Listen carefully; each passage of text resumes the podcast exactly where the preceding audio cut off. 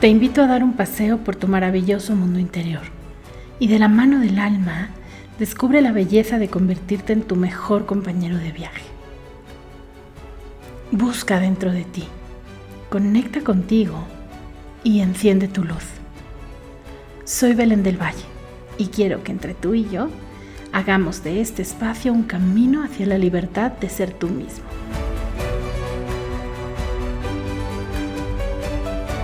De la mano del alma, episodio 18. Libertad para tus emociones. Una charla con Lorena Rivera. La entrevista del día de hoy no tiene desperdicio. De verdad te invito a que junto con Lorena me acompañes a descubrir un mundo lleno de emociones, en donde puedes vivir más ligero, más libre y más feliz. Lorena Rivera es creadora y fundadora de Una emoción tras otra, abogada de profesión, especialista en mediación, coach en transformación y acompañador emocional por vocación. Desarrolló el programa de acompañamiento emocional para tu proceso legal. Y después de casi tres años acompañando las emociones de mujeres que pasan por procesos de divorcio, quiere decirte que sí, que se puede vivir un proceso legal libre de emociones y te invito a que descubras por qué en esta charla. Estoy segura de que la vas a disfrutar tanto como yo. Hola, mi querida Belén. Hola, ¿cómo estás, Lore? Muy bien, ¿y tú? Bien, feliz, feliz, feliz, yo feliz. También, encantada. Ay, pues me encanta, me encanta tenerte aquí.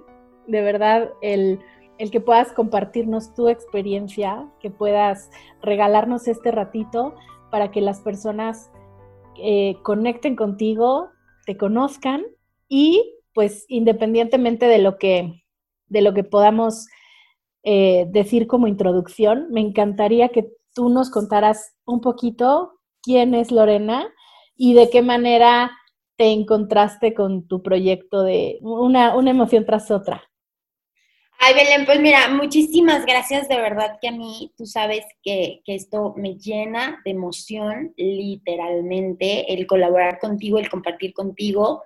Eh, tú sabes que soy fan de tu, de tu podcast, de tus episodios, que me encanta escucharlos. Entonces, formar parte de, bueno, me tiene súper encantada.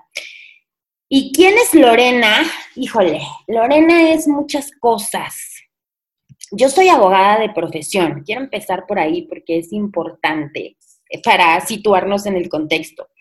Yo soy abogada de profesión, Belén, y decidí ser abogada, yo creo que desde que tenía 10, 12 años, desde muy chiquita. A mí las cuestiones eh, de injusticia siempre me han hecho mucho ruido y, me, y han sacado lo mejor, pero también lo peor de mí. Yo puedo estar en una tienda, en el mostrador, y escuchar que alguien le habla mal a una mujer o a un niño o a un hombre, pues a una persona, y, exploto. Exploto inmediatamente y ya soy este, literal su defensora y, bueno, me han sacado de lugares por alborotarme y por estar de metiche, literal.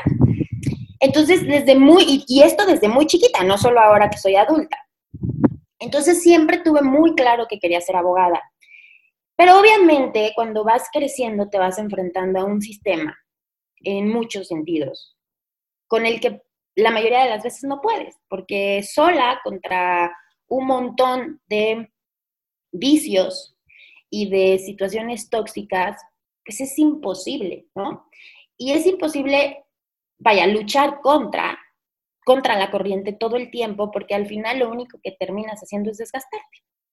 Entonces, cuando empecé ya a estudiar la carrera y empecé ya con la práctica de la abogacía como profesión, híjole, hacía berrinches, llegaba llorando a mi casa, me topé con pared un montón de veces, gente que, de pronto en, en, los mismos juzgados, en los tribunales, te humilla, te ofende, te minimiza, como abogado, pero también como persona, como mujer, como joven, ¿no?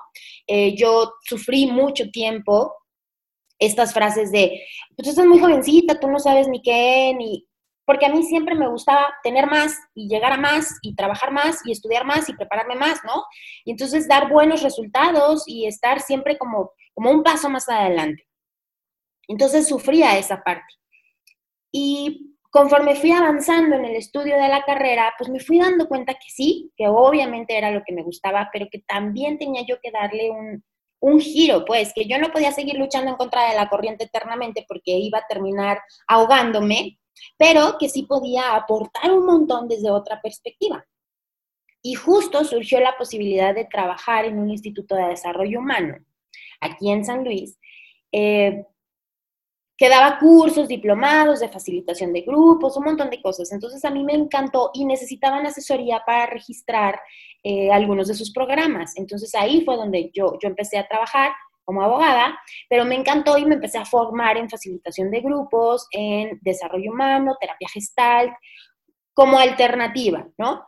Y en esa parte fue donde descubrí realmente que esta cuestión del ser humano era lo que en verdad me motivaba, que sí, que por supuesto que a través de, de mi profesión como abogada podía aportar un montón para ayudar a la gente, pero si no tenía ese sentido humano, yo era la que iba a estar sufriendo. Yo podía ayudar a un montón de gente, pero yo iba a estar sufriendo porque iba a estar lidiando con el sistema, con trámites, con burocracia, con N cantidad de situaciones que realmente es, un conflicto, es una lucha constante todo el tiempo, es muy bélico, muy, muy bélico. Claro. Entonces, bueno, pero al final la vida me fue llevando por el, lado académico, porque te digo, a mí me encanta estudiar, toda la vida me ha gustado estudiar y prepararme un montón, entonces me fue llevando por el lado académico y ahí el sentido social pues también era muy importante. Entonces trabajé más de 12 años en gobierno del Estado, en gobierno federal y gobierno del Estado, en el área académica trabajé en el Colegio de San Luis, eh, un centro público de investigación. Después estuve eh, como directora académica de un instituto, del Instituto de Capacitación de Gobierno del Estado por casi seis años, apoyando a las comunidades para formarlas en cuestiones de oficios, en cuestiones de eh, como profesiones, técnicas, un montón de cosas. Y la verdad que me encantó, pero llegó un momento en que el mismo sistema al final estaba trabajando en gobierno. Entonces el mismo sistema te colapsa. Entonces llegó un punto en el que dije, híjole, es que esto, o sea, sí, le, estoy invirtiendo un montón, eh, estoy queriendo ayudar a la gente, pero al final, pues no bajan los recursos, al final, pues el que está ahí arriba te dice, no, esto ahorita no interesa, eh, los que están abajo te dicen, uy, ya se acabó mi hora de trabajo, ya me voy, y, entonces, pues terminó nuevamente colapsándome.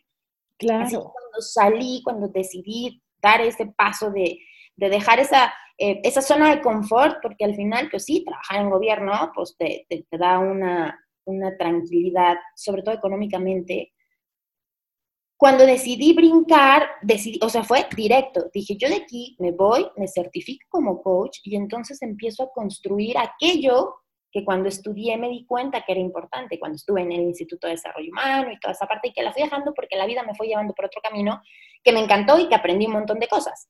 Pero entonces retomé todo eso. Claro, porque adentro de ti, como decías antes, ese sentido de justicia, ¿no? Y, y, y al final eso que, que, desde un principio te está llamando desde dentro, es, tu esencia, es tu esencia y todo lo que vaya en contra de tu esencia te va a hacer ruido y tú necesitabas al final buscar esa paz. Así es, o sea, es que yo, yo mucho les digo, por ejemplo, a mis clientes, cuando me dicen, es que no sé cómo terminé aquí, sí, sí lo sabes, porque dejamos que la vida vaya tomando decisiones por nosotras, por comodidad, porque de pronto son muy buenas oportunidades o simple y sencillamente por resignación, que decimos, bueno, pues mira, ya salió esto, pues luego busco aquello que siempre he querido, que siempre deseaba, mm, lo dejo ahí un momento, no lo apago, pero ahí lo dejo, ¿no? Y sí, a mí me pasó esa parte, o sea, de pronto, pues yo tenía 24 años cuando me ofrecen un superpuesto, un super salario y dije, wow, en el Centro Público de Investigación, que yo decía, me encanta la investigación, entonces me deslumbré, por supuesto que me deslumbré. No digo que no fue una gran oportunidad y que muchos de los recursos y herramientas que tengo ahora son gracias a esas oportunidades que tuve. Pero siempre, como bien dices, Belén, siempre venía ese gusanito dentro de mí que decía, aquí no es suficiente, aquí no estoy haciendo suficiente. Y no solo para los demás, para mí. Ahora yo te puedo decir que ahora cada que duermo, de verdad siento paz y tranquilidad. O sea, de verdad cuando me voy a la cama, Belén, es, si mañana no amanezco, estoy tan contenta de lo que he hecho, de lo que hice hoy, estoy tan contenta, me siento tan en paz, me siento tan tranquila porque va a sonar súper trillado, pero realmente estoy haciendo, mm, convirtiendo mi pasión en mi misión. Y eso tiene un valor tremendo para nosotras mismas, tremendo. Es que al final de eso se trata, ¿no? De encontrar el sentido de tu vida. Claro. El que tú puedas justamente decir, si yo me muero hoy, por lo menos yo ya siento que sembré lo que tenía que sembrar. Sí, y te digo, me certifico como coach y entonces digo, bueno, ¿y ahora como por dónde? La verdad que sí voy a ser bien honesta. En el principio de este camino no tuve mentores, Belén, no encontré mentores. Eh, había, pero de estos que, híjole, dices, ay, no sé si escucharlos o que te asustan, ¿no? Entonces, al principio, la verdad, yo estaba muy, muy descolocada y entonces en un momento así como de, de ¿cómo te digo?, de desesperación, dije, no, ¿sabes qué? lo mío es litigar, voy a regresar, voy a poner el despacho, voy a empezar ayudar a la gente y bla, bla, bla. Y ahí es justo ese momento de desesperación, por eso mucho les digo a todos, de los momentos de crisis surgen las mayores oportunidades, porque justo de ese momento de desesperación, que fue un arrebato, y te lo digo honestamente, fue un arrebato porque a mí litigar no me gustaba, pero dije, de esto tienes que vivir y al final es mi profesión y le vas a dar y no te va a costar trabajo. Y entonces le entré y ahí fue de pronto así como un clic, o sea, fue como, no, tengo aquí esto, o sea, porque justo en ese momento estaba pasando mi novio por una situación legal, laboral, nada grave, que yo mucho les cuento esa historia, pero yo estaba súper angustiada. A ver, no es español y vive en México desde hace un tiempo, y en México tuvo una situación laboral, ¿no? Pero entonces, al ser español, no tenía ni idea, obviamente su referencia jurídica era muy distinta, no tanto pues, pero era, era, distinta. Además, él no es abogado. Entonces, si en España quizás se le hubiera complicado entenderlo, pues aquí en México mucho más. Entonces me decía, pero ¿por qué esto es así? ¿Pero por qué está pasando lo otro? Y el proceso era en contra de una gran empresa que al final, pues bueno, te, te acaba comiendo, ¿no? Y entonces cuando le dije, ¿sabes qué? Yo me voy a aventar y lo vamos a sacar y lo vamos a ganar, pero de verdad, cada momento, a diferencia de los procesos que llevaba con mis clientes, cada momento, o sea, era un nudo en la garganta, era el hoyo en la panza, era una angustia de leer. Y entonces a la par empecé a ver, porque yo lo estaba viviendo, aunque no era mi proceso legal, pero yo estaba viviendo esas emociones porque era mi pareja, ¿no? Eh, y ver su angustia, y ver su desesperación, y ver su incertidumbre. Y entonces, cuando llegaba yo a la audiencia con otra clienta, por ejemplo, en un proceso de divorcio, la veía así, y yo me veía, entonces yo decía, así estaba yo en el proceso de Paco.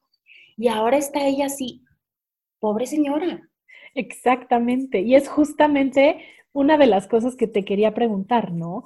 Cómo toda la cuestión legal, toda la cuestión de los procesos legales es un sistema. Y es un sistema que por momentos puede ser sumamente frío y hasta cruel, ¿no? y yo creo que todo el tiempo. Y, creo que siempre las personas cuando atravesamos o cuando atraviesan un proceso legal, están buscando que alguien llegue y los apapache y alguien que les diga, tranquila, te entiendo, entiendo lo que estás sintiendo, ¿no? Y a lo mejor lo único, lo, lo único que te topas todo el tiempo es con esa frialdad de la ventanilla, del folder, del expediente, de la, de la señorita que lleva que trabaja ocho horas, pero a lo mejor no le gusta su trabajo y tiene que estar viendo expedientes a lo mejor exactamente iguales todos los días. Y tú, y tú pudiste ver en ti, o sea, pudiste ver ese espejo para poder humanizar, digamos, todo este proceso.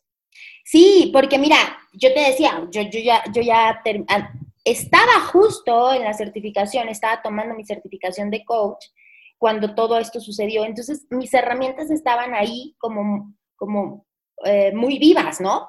Entonces yo enfrentaba esos momentos y yo sola decía, tranquis, tranquila, a ver, respira, a ver, estás sintiendo esto por esto, te está llevando hacia allá, entonces regrésate, porque al final no es tu asunto. Pero esa parte a mí también me ayudaba mucho, Belén, el decir, a ver, no es tu asunto, sí es una persona que te importa, sí, claro, estás muy comprometida, sí, por supuesto, pero relájate, regresa, regresa, no te me vayas tanto, ¿no? Pero cuando enfrentas, y, sobre todo porque el 80% de mis asuntos como abogada eran familiares, entonces cuando estás enfrentando procesos familiares, está, con perdón tuyo, pero está cabrón, Belén. O sea, son, son situaciones que de verdad, de verdad para digerirlas es súper complicado. Las cuestiones de sucesiones, divorcios, eh, mira, con una sucesión mucha gente dice, ay no, pero, pero ¿qué tanto puede pasar? ¿Qué tanto puede pasar? Se, se han roto familias enteras. Sí. Por una sucesión, por una herencia, que a veces es una casa que está vieja, que ya nadie ocupa desde hace 20 años y que pues a lo mejor ya está como terreno ni te sirve o mil cosas, pero se fracturan las familias. Y no se diga obviamente divorcios, pensiones alimenticias, patria potestad, custodia, régimen de visitas son de verdad procesos que te destruyen. Porque además estás hablando de gente que quieres o que quisiste en algún momento. Y si hay hijos, no, bueno, se pone peor. Entonces, esa situación que yo empecé a, que yo, que yo tuve que vivir para abrir los ojos, me hizo darme cuenta de que había que hacer algo más que efectivamente, Belén, y como tú bien mencionas, los procesos legales son absolutamente robóticos. Y que aún y cuando está siendo atendido por personas, esas personas se les olvida que están atendiendo personas, que tienen emociones, que tienen situaciones y contextos en donde están involucrados seres queridos. Sí. Y entonces todo el día ven la misma señora que llega y dice, oiga, pero es que, es que yo no sé por qué. Ay, señora, a ver, fórmese, ¿trae un abogado o no trae un abogado? A ver, pues váyase para allá. A ver, señora, pues fírmele aquí. Pues léale bien las pobres, pues dices, ¿qué leo? O sea, yo, yo lo estoy leyendo, pero no, pero ¿qué quiere que haga? Sí, porque además tú puedes ver un expediente y probablemente leas, o sea, tú como trabajador de ahí o como abogado, puedes entender perfectamente lo que dice ahí y los términos que utilizan, pero para un simple mortal, que además trae una carga emocional atrás, es como si le hablaran en chino las personas que están pasando por, por una situación como esta o por cualquier, cualquier proceso de este tipo, energéticamente, mentalmente, emocionalmente, están agotadas. A lo mejor es un poquito similar a esa sensación que tenemos muchas personas ahorita con la cuarentena, ¿no?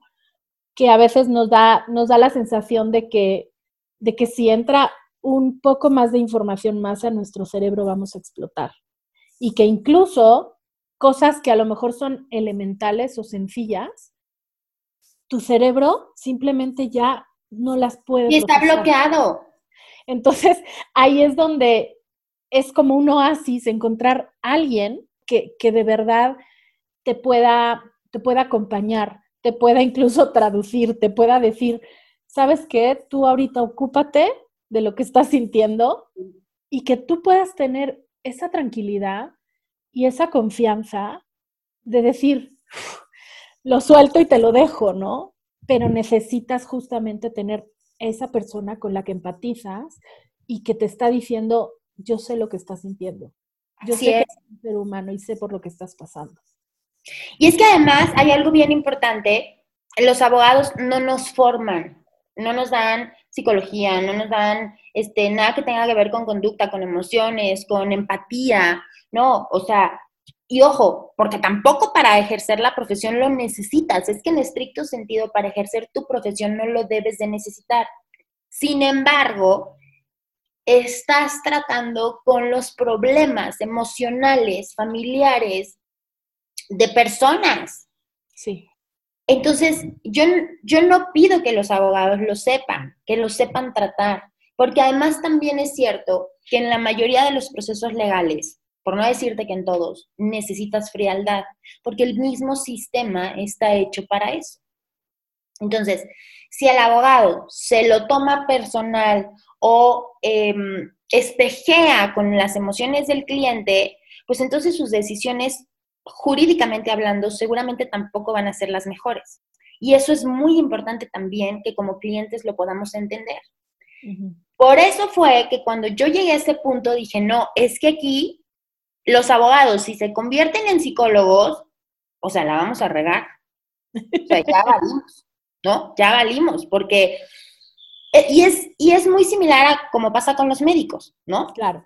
De pronto dices, a ver, es que el médico por supuesto que sabe que tiene en la plancha a una persona que vive y que respira y que si le abre el corazón, pues eh, probablemente se va a ir. Pero, ¿qué crees? Que necesita abrir su corazón para darle esa pequeña oportunidad de tener eh, posibilidades de vivir. Ahí necesitas una mente completamente fría. O sea, ahí necesitas realmente decir, porque si sales y se lo preguntas al familiar, se desgarra el alma. Ay, doctor, ¿qué hacemos? Hay que salvarlo, pero ¿cómo? Pero usted lo va a abrir, pero entonces lo va a cerrar y entonces lo va a dejar bien. Entonces el doctor va a decir, oye, a ver, espéreme, espéreme. O sea, tienen la, la misma eh, posibilidad de vivir si lo abrimos que si no lo abrimos, pero vamos a abrirlo para poderlo curar, e, etcétera, ¿no? Digo, no soy médico. Sí. Pero entonces es, es lo mismo, con los abogados es lo mismo. Entonces, tú imagínate un abogado que cuando tú llegas, eh, vaya, que llegue su cliente que se está divorciando llorando, ay, es que ayer me habló Juan y entonces me dijo, y entonces yo como que quiero perdonarlo, pero pues ya no sé, y que el, abogado diga, ay señora, no me diga que le habló, no hombre, vamos a darle chance. Pues no. Sí, no. Claro, es que qué importante lo que dices. Uno siempre piensa, es que claro, yo quisiera que todo el mundo me, me apapachara y me diera palmaditas en la espalda y me, me dijera lo que quiero oír, ¿no? Pero sí, al final, precisamente por eso cada quien tiene su función. Y entonces es maravilloso lo que tú haces, porque a la par de que hay un abogado llevando el proceso, tú estás acompañando emocionalmente no a las personas sin que el abogado tenga que tomar como ese papel e involucrarse emocionalmente en algo que pues realmente lo que, necesita es estar frío. El proceso. Y es que esa parte es bien importante. Y, y, te lo digo, Belén, porque lo viví. O sea, porque para llegar al programa de acompañamiento emocional, tal y como existe hoy, y, y bueno, desde hace ya casi dos años, pero para llegar a ese programa de acompañamiento emocional, yo pasé por un montón de curvas. O sea, era, ah, no, ya sé, hay que capacitar a los abogados para que los abogados tengan las herramientas y entonces luego decía yo, a ver, lo voy a implementar. Y entonces decía, no, no, a ver, señora, es que usted tiene que firmar, ya deje de llorar, por favor. O sea, ¿no? Entonces decía, no, el abogado definitivamente se tiene que dedicar a lo que se tiene que dedicar, porque además también es cierto, y eso lo tenemos que valorar, y yo, y yo lo recalco mucho, mucho, no porque esté del lado del abogado, sino porque es valiosa la función y necesaria la función del abogado. El abogado está en lo que está y tiene que estar tiene muchísimo trabajo con el criterio jurídico, con la fundamentación, con la motivación, con las pruebas, con las testimoniales, con las confesionales, con armar un proceso exitoso. Y exitoso no en el sentido forzoso de ganar, sino exitoso de tener los resultados que verdaderamente se deben de obtener. Entonces, es demasiado, de verdad es demasiado, Belén, y muchas veces no, no lo valoramos ni lo, porque no lo palpamos, ¿no? Porque pensamos, ay, se sienta en la computadora, hace cuatro hojas, ¿qué le puede costar cuatro hojas? ¡Uf! Cuatro hojas te cuestan a veces tres meses de estar estudiando, de estar investigando, de estar... Es, es todo, todo un trabajo detrás. Entonces, ya es suficiente lo que tiene el abogado. Luego, entonces, le sumas la cuestión emocional de su cliente, que no es uno, que un abogado en promedio, un, un abogado eh, medianamente hablando, en promedio ve cuatro o cinco clientes al día. Claro. que trae abiertos, ¿no? Sí. Más los casos nuevos. Y entonces es, a ver, la señora del divorcio ya vino y lloró que el marido, que sí, que no, que sí se divorcia, que no se divorcia. Luego vino la señora de la pensión alimenticia que no le dan, y entonces como no le dan, pues no me ha pagado, bueno, ok, la aguanto.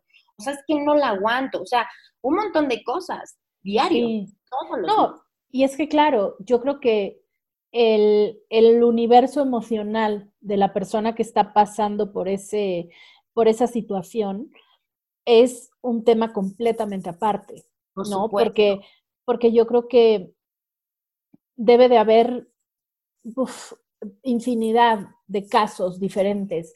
Y, pero, pero, por ejemplo, ¿cuál es uno de los patrones que más que más se repiten o qué es lo que, lo que más generalmente trabajas con las personas en este proceso?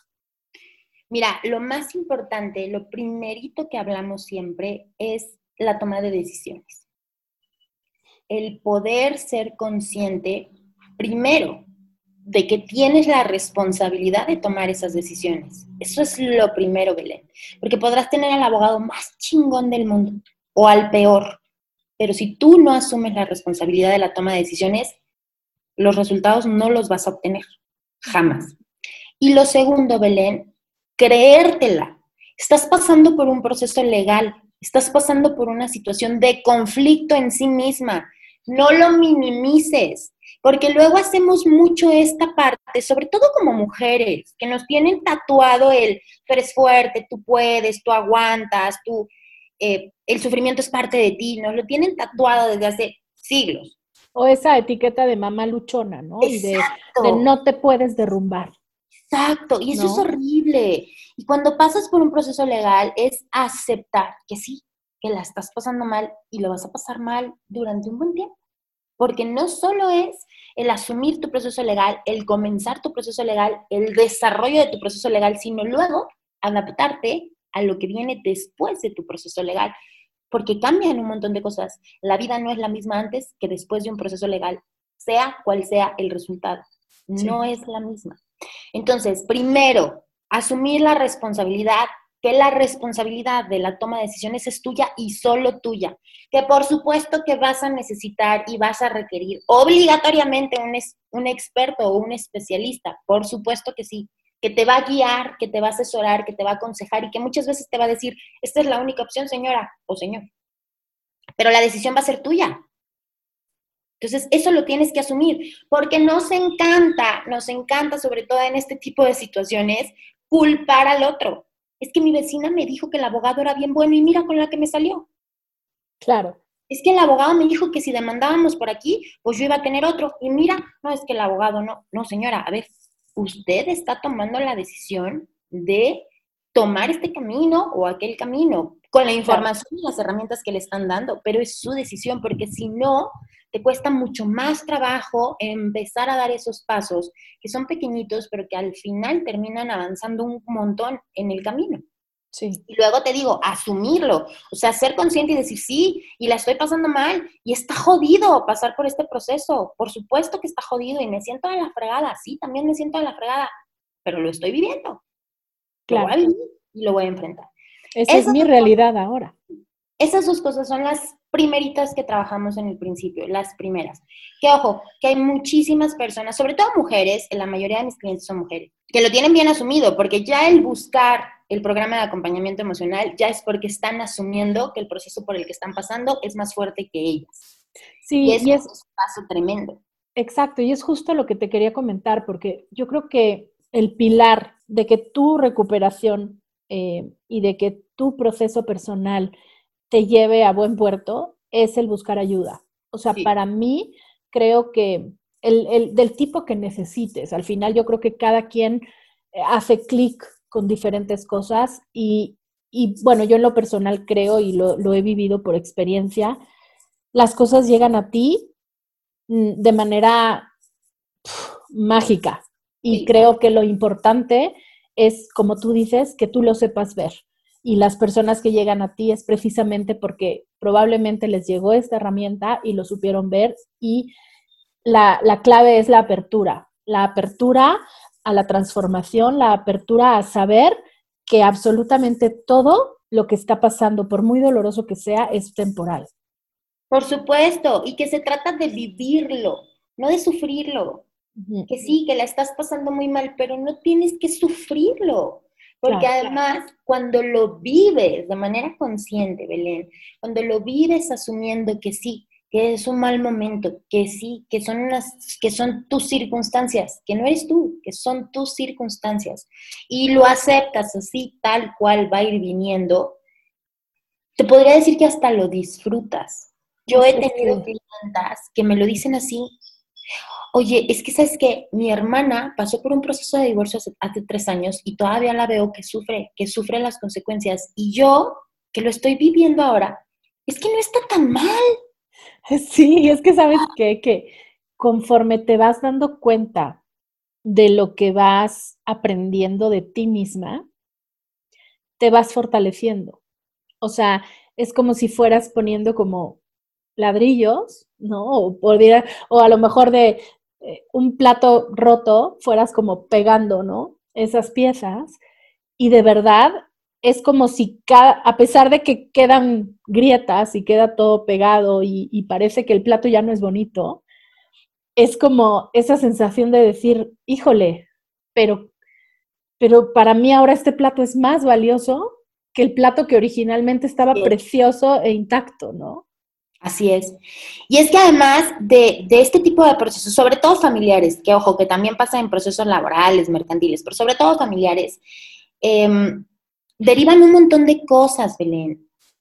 Dentro del mismo proceso te van cayendo un montón de veintes y de pronto lo que pasa o a lo que nos tienen acostumbradas en los procesos legales es a ir dejando pasar eso que vas sintiendo, porque necesitas, necesitas avanzar en el proceso. Y no está peleado avanzar en el proceso legal con ir descubriendo y descubriéndote lo que vas sintiendo y cómo lo vas sintiendo. No está peleado, pero así, así han querido hacernos ver, ¿no? Entonces, de pronto se dan, te das cuenta de, de, un montón de situaciones o de circunstancias que traías arrastrando, pero de años atrás, por ejemplo, en la cuestión matrimonial. Yo recuerdo mucho un, un caso que fue mm, de mis primeros programas de acompañamiento emocional. Una chica que la divorciaron literal sin avisarle. O sea, le llegó el papel. En San Luis y en otros estados de la República, aquí en México, eh, ya no te pueden obligar a estar casado. Digo, y me parece completamente saludable, porque antes el Estado velaba por la institución del matrimonio y bla, bla, bla. Entonces era que si te hablo, que si te quieres divorciar, oiga, no se quiere divorciar, oiga, pues vámonos al pleito, ¿no? Ahora no, ahora con que uno de los cónyuges demande el divorcio sin causa justificada, simple y sencillamente ya no quiere estar casado con él o con ella, ya está. Pero lo que hacen sí es notificarte. Te notifican y te dicen, oye, fulanito de tal, pues se quiere divorciar de ti. Entonces tienes algo que decir, que igual te voy a divorciar, pero tienes algo que decir. Por lo menos te enteras de que hay un proceso legal, ¿no? Claro. Pues a esta señora fingieron, y eso es parte de lo que hemos hablado de nuestro sistema, que es inevitable y que aquí está y que lo acepto y hasta lo cuento y ya, eh, fingieron la notificación, o sea, la notificaron en un domicilio que no era de ella, y estas son eh, tranzas de abogados, la verdad, y, si lo digo así con todas sus letras, hay de todo en todos lados. Entonces pusieron un domicilio con una señora conocida que les hizo el favor de decir, sí, sí soy ella y sí, ya recibí la notificación. Entonces, mi clienta nunca se entera, sino que meses después, pero te estaba hablando de que en julio, por ejemplo, salió la sentencia de divorcio ya divorciados, y en noviembre, el que ella creía que todavía era su marido, aunque ya estaban separados de tiempo atrás, le dice, pues de todas formas haz lo que quieras, que ya estamos divorciados. Y entonces ella así como, ¿qué? Y le manda una foto, ¿no? Del pedacito de la sentencia donde dice que sí, que el vínculo matrimonial se disolvió. Meses después. Por supuesto, le dio el infarto. Claro. Entonces, cuando me busca, ahí en ese momento es cuando me busca y me dice no sé qué hacer y ah, qué, hacemos. Entonces le dije, mira, se te va a asignar un abogado y yo te voy a acompañar porque esto emocionalmente está fuertísimo. Entonces la acompaño yo a los juzgados para que pueda ver ella qué fue lo que pasó. Llegamos con el abogado que se había asignado a su, a su, a su asunto y cuando revisamos, pues sí, efectivamente es donde el abogado le empieza a decir, mira, pasó esto y esto y esto, bueno, está desecha. Desecha y ya te lo imaginarás, porque además fue un golpe durísimo, durísimo. Claro. Pero entonces cuando ella sale a los juzgados me dice, es que no puedo creer que hace siete años me casé con un monstruo. Obviamente, obviamente, pues le cayeron un montón de cosas encima de los últimos siete años que no se había dado permiso de sentir. De sentir. Se me pone la piel de gallina, te lo juro. Sí, Belén. Es que es súper fuerte, súper fuerte la manera en cómo lo dice, súper fuerte la manera en cómo lo sintió. Y obviamente lo que iba a empezar a enfrentar, porque por supuesto que ella iba a tener que tomar decisiones respecto ya no del divorcio, porque divorciada pues ya estaba. Y al final terminó aceptando que le habían hecho un favor, que le habían hecho un favor, que no fue la manera adecuada, que por supuesto que le cayó de sorpresa, pero que le habían hecho un favor. Pero tenía que resolver cuestiones de custodia, tenía que resolver cuestiones de pensión alimenticia y empezar a lidiar con él bajo el concepto que ella acababa de determinar respecto al papá de sus hijos. Exactamente, y eso me parece clave, porque creo que en muchos procesos de este tipo, y me parece importantísimo como recalcar la diferencia entre culpa y responsabilidad, porque al final tú te puedes instalar, sea, tú tienes dos opciones, o te instalas en la postura de pobrecita de mí, ¿cómo es posible que me hayan hecho esto? Que a lo mejor por, al principio se vale, porque por supuesto que se vale, porque todas esas emociones se vale sentirlas, es necesario sentirlas, pero ahí creo que es donde viene el decir, ok, a partir de aquí, ¿qué cosas son mi responsabilidad? Porque al final el otro no va a cambiar. Así es. El otro, la situación no va a cambiar, mi realidad no va a cambiar. Y yo no puedo seguir enfocando mi energía en querer que las cosas sean diferentes. ¿no? O en querer que el otro se dé cuenta de que es un monstruo. Porque hay veces que yo creo que a veces queremos convencer al otro de lo que ya nosotros nos dimos cuenta de. Y, y no es así. Al final, cada persona tiene una historia, cada persona tiene una realidad que es relativa. Ni siquiera creo que podamos decir es bueno o es malo. O simplemente es su realidad por sus circunstancias, por su historia, actuó de esta manera, pero yo, ¿yo qué quiero a partir de ahora? Quiero engancharme como en, en hacerle ver lo que pienso de él, ¿no? Quiero, o quiero recuperar mi vida. Por supuesto. A partir de ahora empezar a construir mi vida. Exacto, y es que eso también es parte del poder asumir y brincar de la culpa a la responsabilidad que la responsabilidad es solo tuya, de lo que a ti te corresponde y respecto a lo que tú tienes el poder de cambiar o transformar. Nada más. Porque si te, te quedas en la culpa, yo, yo mucho utilizo el decirles, ninguna emoción, por más agradable que sea, es una silla o un sillón de descanso.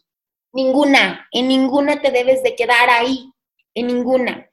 Pero como bien lo dices, todas son necesarias, todas es necesario sentirlas. Y la culpa efectivamente hay un momento en el que necesitas, necesitas de verdad tomarte ocho litros de culpa y dejar que vayan llegando a todo tu cuerpo y te hidraten y de verdad es necesario porque por supuesto que, eres una víctima, por supuesto que estás pasando por una situación que se sale de tu control, por supuesto que has vivido un abuso, por supuesto que tomaste ciertas decisiones en las que, en las que no era lo más indicado.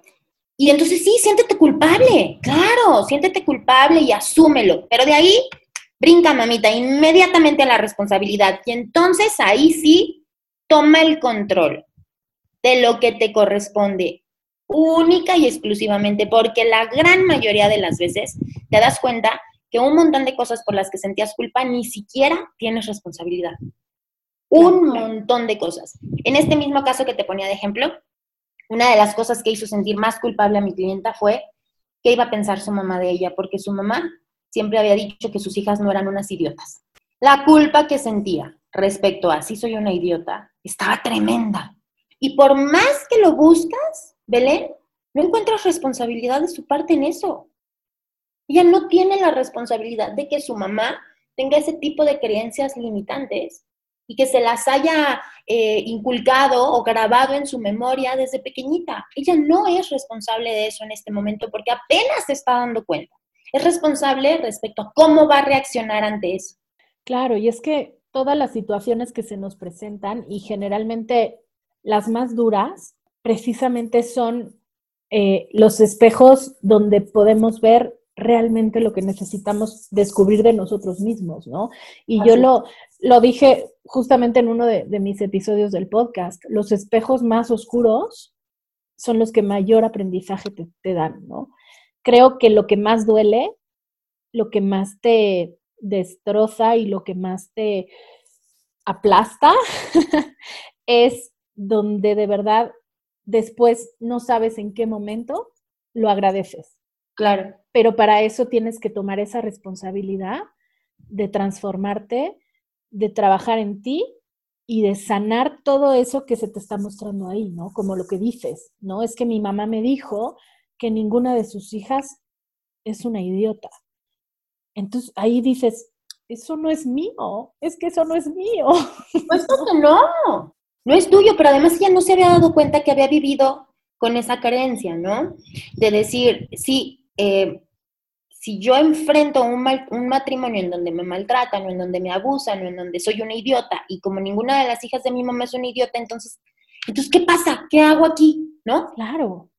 porque estoy enfrentando esto que para mi mamá es ser una idiota, pero luego al mismo tiempo tengo ese tatuaje de ninguna de las hijas de mi mamá es una idiota. Entonces, ¿qué soy? ¿Por dónde estoy? ¿Qué hago? ¿No? ¿Cómo salgo de aquí? Y la mayoría de las veces es eso lo que empieza, por no decirte que todas las veces, es eso lo que empieza a brotar de tus procesos legales. Ahí es donde empieza y no te das cuenta, no te das cuenta en qué momento te empiezas a topar con un montón de cosas que dices, madre mía, y además estoy enfrentando el proceso legal. Es tremendo, oye. Sí, sobre todo en un principio, cuando a lo mejor aún no tienes herramientas, ¿no? Aún no tienes tú como, como ser humano ese engranaje súper, súper fortalecido que te lo va a dar el, el, proceso y te lo va a dar el aprendizaje. Por eso es tan importante que tengas a alguien que te vaya llevando de la mano. Y más, como decías antes, si hay hijos de por medio. Porque además ahí no solamente estás hablando de tus emociones, sino que además tienes que aprender a gestionar tu propio mundo interior y aparte contener a tus hijos. Acompañar las emociones de tus hijos, porque la manera en cómo tú vives el proceso respecto a cómo lo viven y lo ven ellos es completamente y absolutamente distinta. No quiero caer en esto de em, es cuestión de adultos o, de ese tipo, sino que su visión y su percepción es absolutamente distinta a como en realidad lo estás viendo tú. Porque ellos están viendo a través de sus ojos, a través de sus emociones, a través de sus sensaciones, que no son iguales a las tuyas.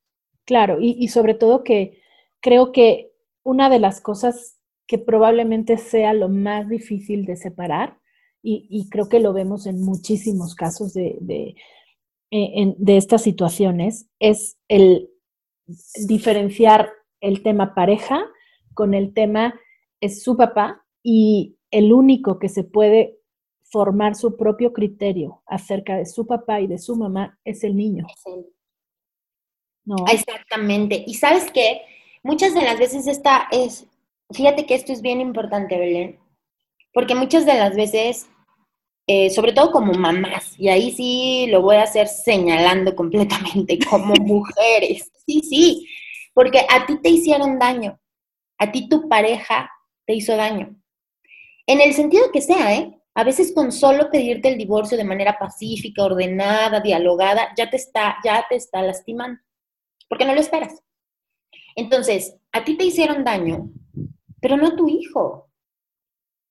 Salvo que sean circunstancias extraordinarias, que también las hay, y que yo así, ahí sí les digo a las mamás, saca las uñas y saca los dientes y araña y mata porque es tu hijo. Ahí sí se los digo.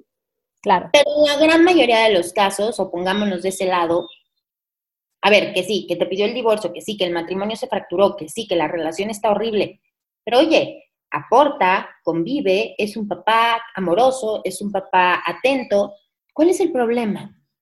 No, es que me dejó, me dejó y eso significa que lo dejó a él. No, significa que la familia se está transformando que ahora tu hijo tiene dos casas. Por ejemplo, que ahora tu hijo pasará días en tu casa y días en casa de su papá, porque ambas son su casa, porque su familia ahora está transformada. Eso significa y que vas a tener que acompañar a tu hijo en ese proceso de adaptarse a esa nueva realidad. Pero a él nadie lo está abandonando. Repito, salvo sus excepciones. Claro. Pero la mamá sí se siente así, porque me dejaron a mí y porque se fue de la casa y porque me hace batallar a mí y porque me, puso un proceso a mí y porque... ¿Sí? Es que ahora que dices justamente eso, o sea, esas frases como tan hechas, ¿no? Me hace batallar. Y es que al final dices, yo sé que no es tan fácil, ¿no? Porque Al final, ¿quién es? O sea, e, el que vive día a día sabe que, de repente las situaciones te sobrepasan, pero ahí volvemos otra vez como a esa encrucijada, ¿no? De entre ser la víctima y el decir, a ver, ¿cómo quiero que mi hijo crezca? ¿Cómo quiero que mi hijo vea su entorno familiar?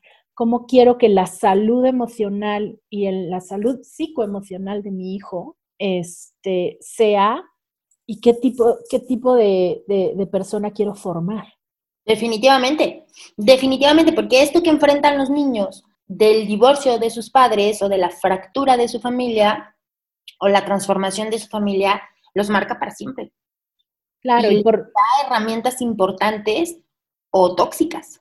Y por mucho que nos duela a los papás, el aprender a que tu hijo sea un ser libre desde chiquito es súper doloroso porque a ti te implica soltar el control.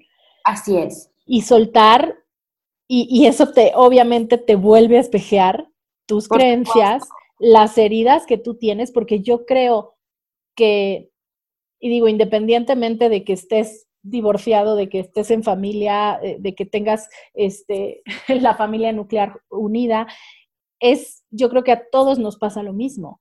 Los hijos son los espejos de lo que nuestro niño interior está necesitando. Y creo que todas las cosas que hoy en día a todos los papás nos están revolucionando, más en, la cuarentena, es el darnos cuenta de que nuestro niño interior está sumamente dolido y sumamente herido. Y poco atendido. Exacto. Entonces, en lugar de querer controlar la vida de tu hijo, necesitas aprender a darle las herramientas para que él pueda crecer con libertad. Y parte de eso, por mucho que cueste, es aprender a separar el que el único que puede decidir quién es su mamá, quién es su papá para él, es él. Definitivamente. Parte de, pues parte de todo este proceso, y, y ahí creo que es, es como el recalcar la importancia de que el trabajo es personal y que la primera responsabilidad para poder salir y llegar a buen puerto en todo esto, transformarte, tener, lograr tu propia paz, tu propia estabilidad, incluso también lograr darle las herramientas a tus hijos y que dentro de todo lo que pueda implicar un proceso, un proceso legal, que siempre estamos de acuerdo que hay emociones, que les afecte lo menos posible. Y ahí es donde la responsabilidad empieza en ti. Y el decir, primero, y, y aplica igual yo creo que en todos los casos, yo creo que desde el momento en el que te conviertes en papá, tu primera responsabilidad es trabajar contigo, porque no le puedes dar a tus hijos lo que tú no tienes. Sí, definitivamente. Y mira, eso ya de por sí para nuestra vida debemos de empezar a asumirlo. O sea, debemos de empezar a asumir que nosotros mismos, que nosotras mismas tenemos que comenzar a transformarnos en algún momento, que tenemos que comenzar a tomar el control de nuestra vida, de nuestras decisiones, de nuestras emociones y convertirlas en nuestras aliadas, porque al final es inevitable, sentir es inevitable y, al contrario, conforme van avanzando y evolucionando más la, humanidad, le vamos prestando más atención, entonces en algún momento debemos de voltear para allá, en algún momento de nuestra vida, más tarde que temprano tenemos que atenderlo. Efectivamente, si te conviertes en papá o en mamá, por supuesto que es súper importante para acompañar y nutrir a tu hijo. Pero para ti mismo, para, o sea, sobre todo para ti mismo, para ti misma, tomar decisiones efectivas, eficientes, sentirte libre, sentirte real, sentirte realmente. Y hay una parte que, que, tú, que tú dices y que lo, lo, lo tienes en tu, en tu página de internet, ¿no? Que dice que sí se puede, sí se puede vivir, y lo pones entre comillas, libre de emociones. Y lo dices en el sentido literal de liberar las emociones. Así es. De, ser, de sentirte libre en tus emociones. Así es. sintiendo. Y por eso también siempre les digo, es que sí se puede vivir un mundo lleno de emociones, más ligera, más libre y más feliz, porque estás llena de emociones, pero no se las cargues a las circunstancias porque son tuyas. Sí, y, me encanta que lo digas porque creo que en estos momentos lo, he, comentado en varias ocasiones, creo que el, simbolismo que nos regala esta cuarentena es maravilloso, porque es el decir, en tus cuatro paredes, cada quien está con su familia, con quien tiene que estar para aprender lo que tiene que aprender. Puedes decidir abrir la puerta y que entre la información, el ego, los prejuicios, la necesidad de controlar lo que pasa afuera, o decir, esta es la realidad, este es el escenario, cierro mi puerta y entonces me empiezo a ocupar de las personas que estamos aquí.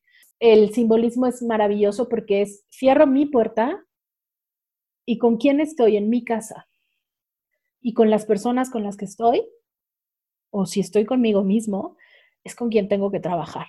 Entonces me parece que es increíble cómo la vida nos está regalando esta oportunidad. Es que la señal está muy clara esto se trata de mirar hacia adentro. Es muy claro.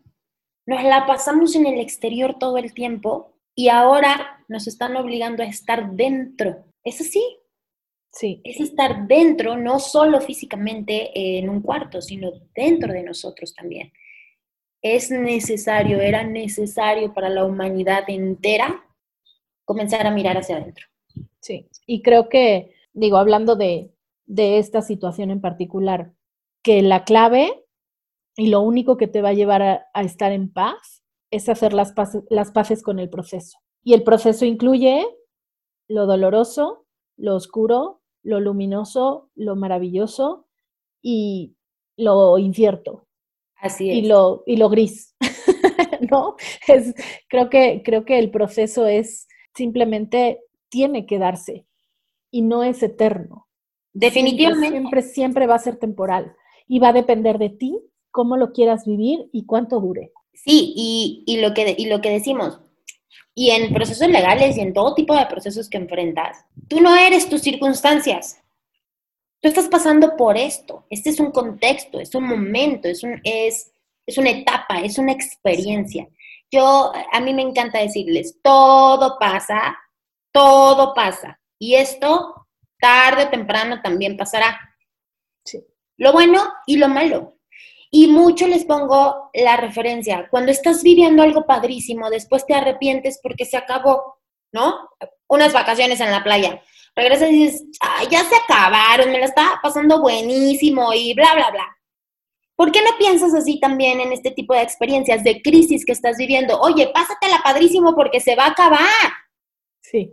Y no me refiero a que, ay, oye, la estoy pasando súper mal y estoy súper contenta y eufórica. No, claro que no, pero exprímele todo lo que puedas porque se va a acabar y después vas a decir, híjole. ¿Por qué no, aproveché? No aproveché algo, no descubrí, no alcancé, no logré, ¿no? Pero se te va, se te va rapidísimo y cuando menos, cuando menos lo esperas, ya. O sea, ya se fue, se esfumó. Y sobre todo, como lo dices, pero de manera consciente y fluyendo, porque también no se trata de, de decir, como, como, como me comentabas hace rato, ¿no? O sea, no se trata tampoco de decir, es que yo sé que ya debería de estar aprendiendo algo y todavía no sé qué es lo que tengo que aprender. O sea, eso es parte de hacer las paces con el proceso, ¿no? Pensar que, que probablemente ahorita no tienes ni idea de a dónde te va a llevar esto, pero es justamente lo que hablábamos, es soltar el control, porque hasta eso queremos controlar. ¿no? Así es. Hasta queremos controlar cómo nos vamos a transformar y ya quiero saber cómo me va a transformar esto. Y el día que acabe, yo ya quiero saber quién voy a ser. Sí, ya quiero verlo, ya, ya quiero estar allá, pero y se nos olvida y se nos olvida el momento. Sí, vivir el presente, porque además eh, es donde más aprendes y donde más disfrutas y donde más aprovechas, en hoy, en el hoy. Es, eso es lo más valioso. Y es que yo creo que eso de, de vivir el presente es algo que es tan trillado que incluso nos, o sea, que por eso hasta nos genera resistencia, ¿no? Sí. Porque nos cuesta trabajo entender que se está más en paz viviendo el presente. Si tú quieres estarte peleando con lo que ya pasó, vas a sufrir. Si tú quieres estar queriendo que llegue el, que acabe la cuarentena, que acabe el proceso legal, que acabe la situación que estás viviendo, también vas a sufrir. Entonces, la única manera de estar en paz es decir, este es el único momento seguro que tengo ahora. Y es así, sea como sea, sea oscuro, sea bonito, sea alegre, sea triste, esto es lo único que realmente puedo... Estoy tocando, estoy sintiendo, estoy viviendo. Lo demás, quién sabe. Me encanta que hayamos llegado a esto porque, porque creo que es la mejor manera de cerrar, ¿no? El, el que, el que tú sepas que pase lo que pase, que sea lo que sea que estés viviendo, es importante que, número uno, te permitas eh, pedir ayuda, que si alguien te lleva de la mano, es más fácil.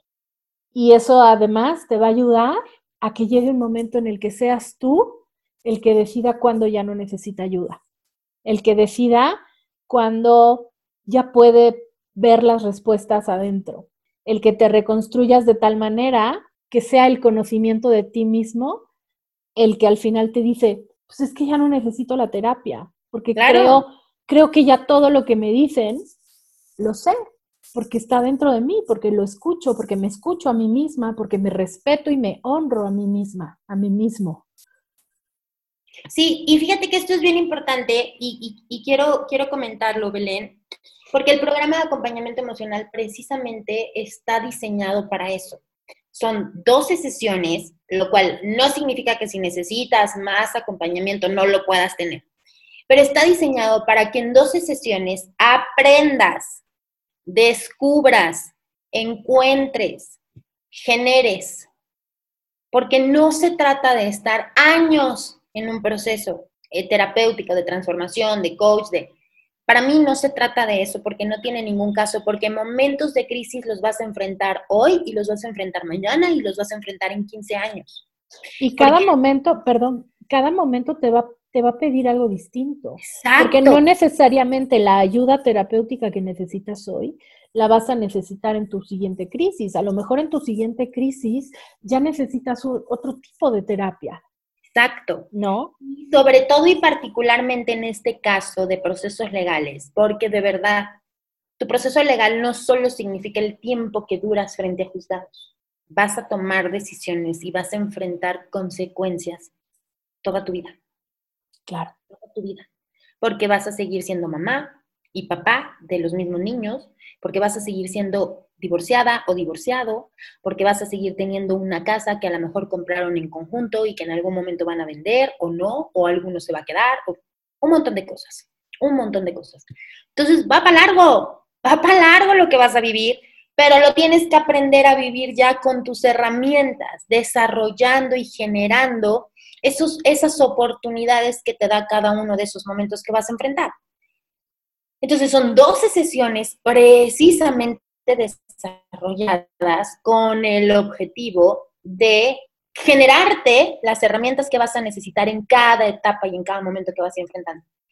Eso creo que es lo más valioso de mi programa. Y no, no porque sea mío y lo quiera mucho, sino porque de verdad me parece que es, que es la gran diferencia a cualquier otro tipo de proceso terapéutico que puedas llevar. Claro. Que, que tienes ahí las herramientas, que si lo quieres ahí lo tienes completo para ti y para toda la vida, en muy poquito tiempo. Exactamente. Y justamente ahora que dices esto, me encantaría que le dijeras a la gente, antes de que te haga las preguntas base que, me encanta hacer antes de irme, que le digas a la gente dónde te puede encontrar. Van, van a estar las notas del episodio, pero que tú les digas para qué te pueden encontrar y dónde te pueden encontrar. Gracias, Belén. Claro que sí. Mira, bueno, mi página web, unaemociontrasotra.com. Ahí tienen absolutamente toda la información. Eh, tengo el programa de acompañamiento emocional como programa integral que te incluye las 12 sesiones y prácticamente mi disponibilidad 24 horas. Eh, o si prefieren ir adquiriendo cada una de las sesiones de manera individual, también hay posibilidad.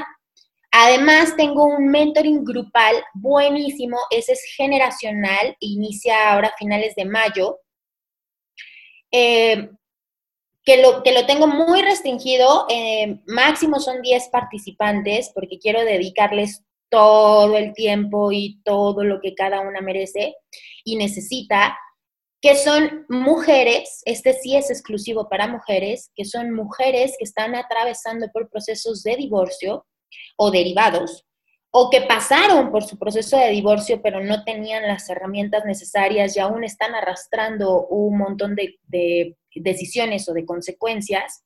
Y este es, es grupal porque la verdad es que una tribu que ha vivido lo que tú estás viviendo es impresionante, es mágico.